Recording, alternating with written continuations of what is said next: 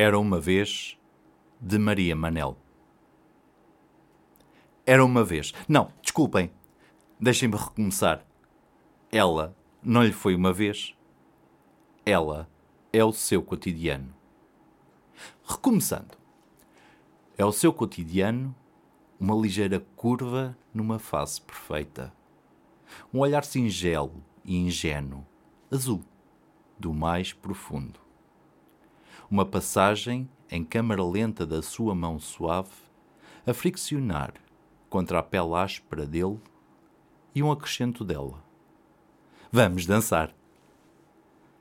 É o seu cotidiano uma rapariga doce e inocente que lhe roubou o mundo apenas com o seu simples e louco desejo de dançar ali, no meio da rua, ao som das buzinas dos carros apressados e demasiado ocupados com o stress da rotina já deteriorada e de se preocuparem mais com a mudança de cor do semáforo do que de, por exemplo, apreciarem o lindo sol que brilhava incessantemente naquela magnífica manhã de primavera.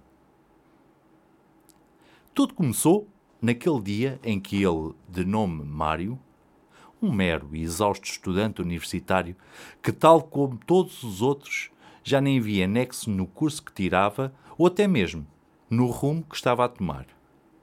Foi, pela enésima vez naquela semana, ao caleidoscópio. Seria uma noite como todas as outras. Mário entraria no edifício pelas 22 horas e sairia, morto, como sempre, pelas 3 horas da madrugada seguinte. Era época de exames. Aquela época famosa, por nenhum bar em Santos ou no bairro, render algum dinheiro com maiores de idade, fosse qual fosse a noite da semana.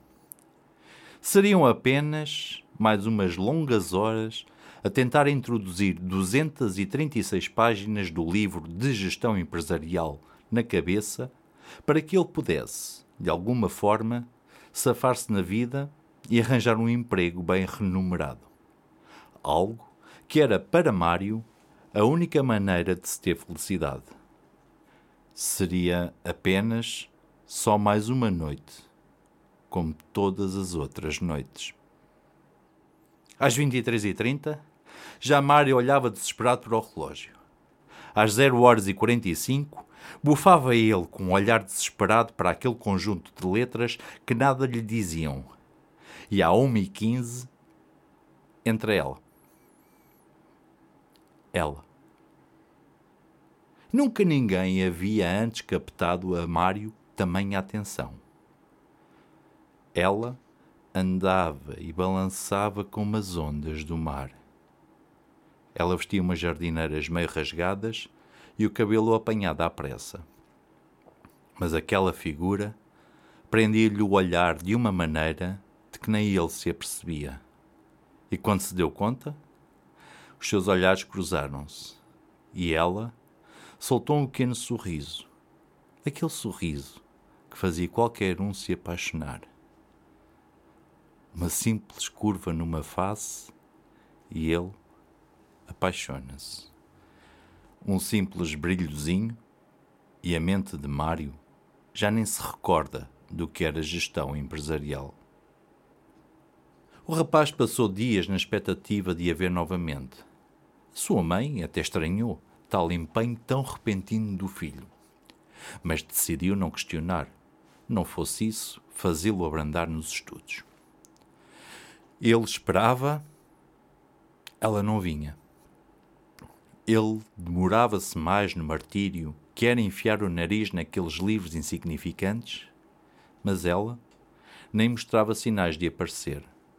Exceto quando, finalmente, por obra divina, aquelas curvas memoráveis passam novamente a entrada do edifício.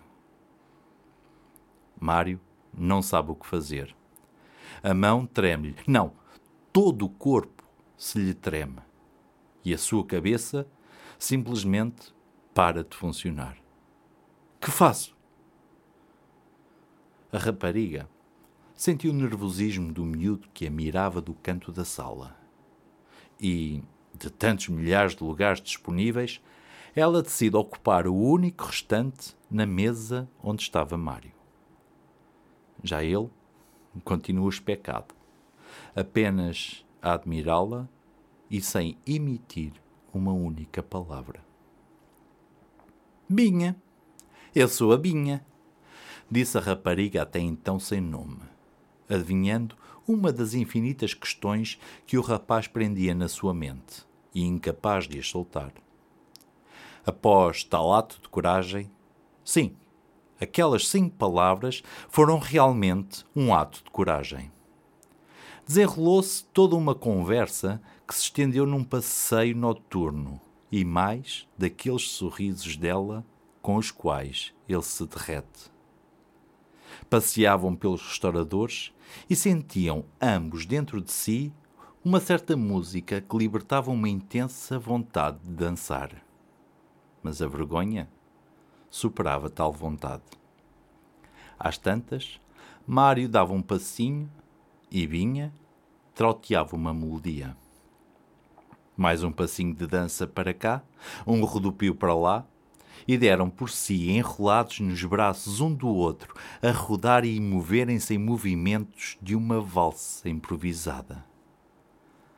Ali dançaram toda a noite à luz de uma linda, grande e branca lua. Dançaram tanta dança que toda a vizinhança despertou. Os da rua passavam e comentavam com o companheiro que caminhava ao lado. Onde é que já se viu? Os das varandas apenas miravam o casal. Para alguns era só mais um casal de jovens maluquinhos afetados por estes Instagrams de hoje em dia. Outros nem lhes ligaram. E outros admiravam, viam, apreciavam, babavam-se. Mário olhava Binha. Binha olhava Mário. Aquele olhar parecia não acabar. Aquela dança não tendia para avistar fim. Aquela noite. Aquela noite revelava um imensurável desejo de não mostrar a pontinha do sol. É certo, eles estão apaixonados.